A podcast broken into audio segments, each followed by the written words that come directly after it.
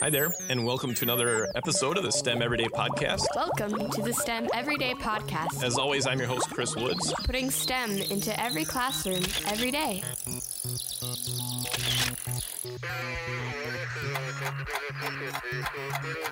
Hi there, welcome back. I want to tell you a little bit of a story today, and that's the story of how I realized that I was meant to be a teacher. For a while, I thought I was going to be a doctor or, or maybe an engineer.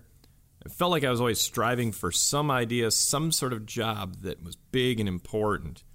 And it wasn't until my third year at Michigan Tech University, way up in the northern part of Michigan, I was a chemical engineering major, and I started to realize that this idea of sitting in an office every day didn't really excite me.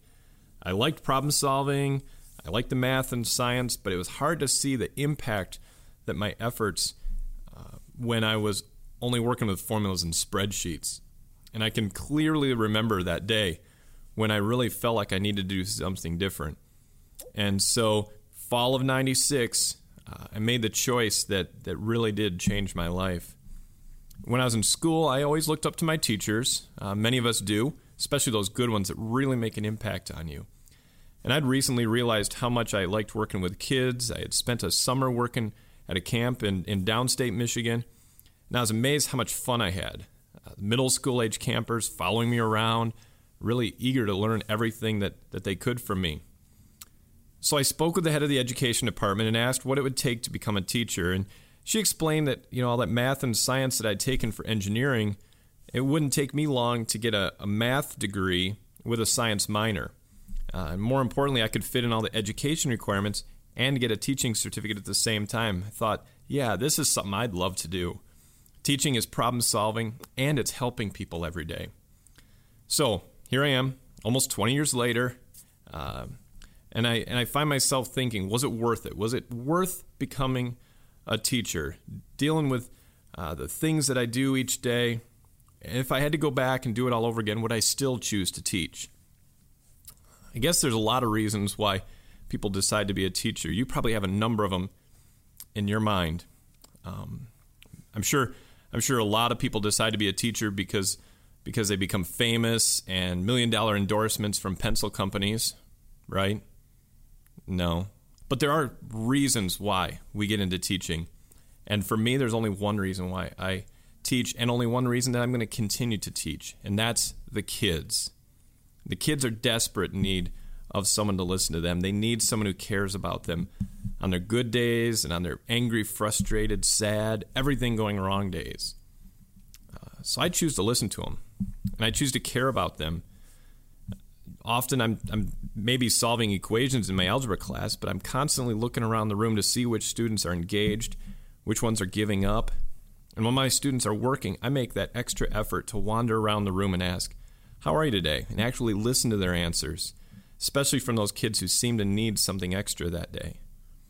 And too often, I think we give kids what we think they need. We give them phones and technology and worksheets and lectures and projects and plenty of content and standards, but I'm convinced that what they really need is someone who's going to inspire them. How often do we give them an equal dose of inspiration with our instruction?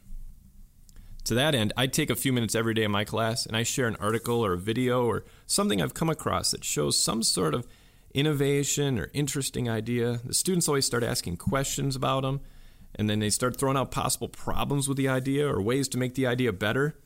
These discussions don't take a lot of time out of the lesson, and I can usually tie them into that day's content if, if I'm really creative.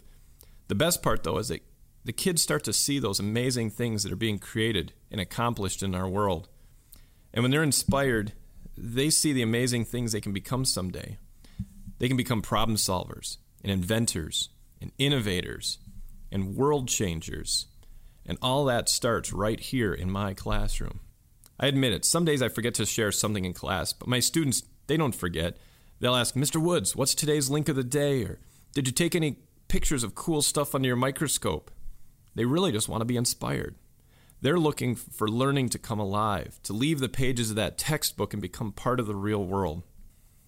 I'm a proud educator. Michigan right now has a proud Michigan Educator campaign that the Department of Ed in our state came up with. And they're trying to encourage people not only to stay teaching, but to become teachers. And when kids are the ones asking to be challenged and inspired, I know I made the right choice to become a teacher. And when kids share their frustrations and their hopes with me, I'm inspired to keep on teaching. And when I see my former students around town and they thank me for caring about them, even when they made things difficult in your classroom, Mr. Woods, I'm motivated to keep doing my best to inspire every student every day.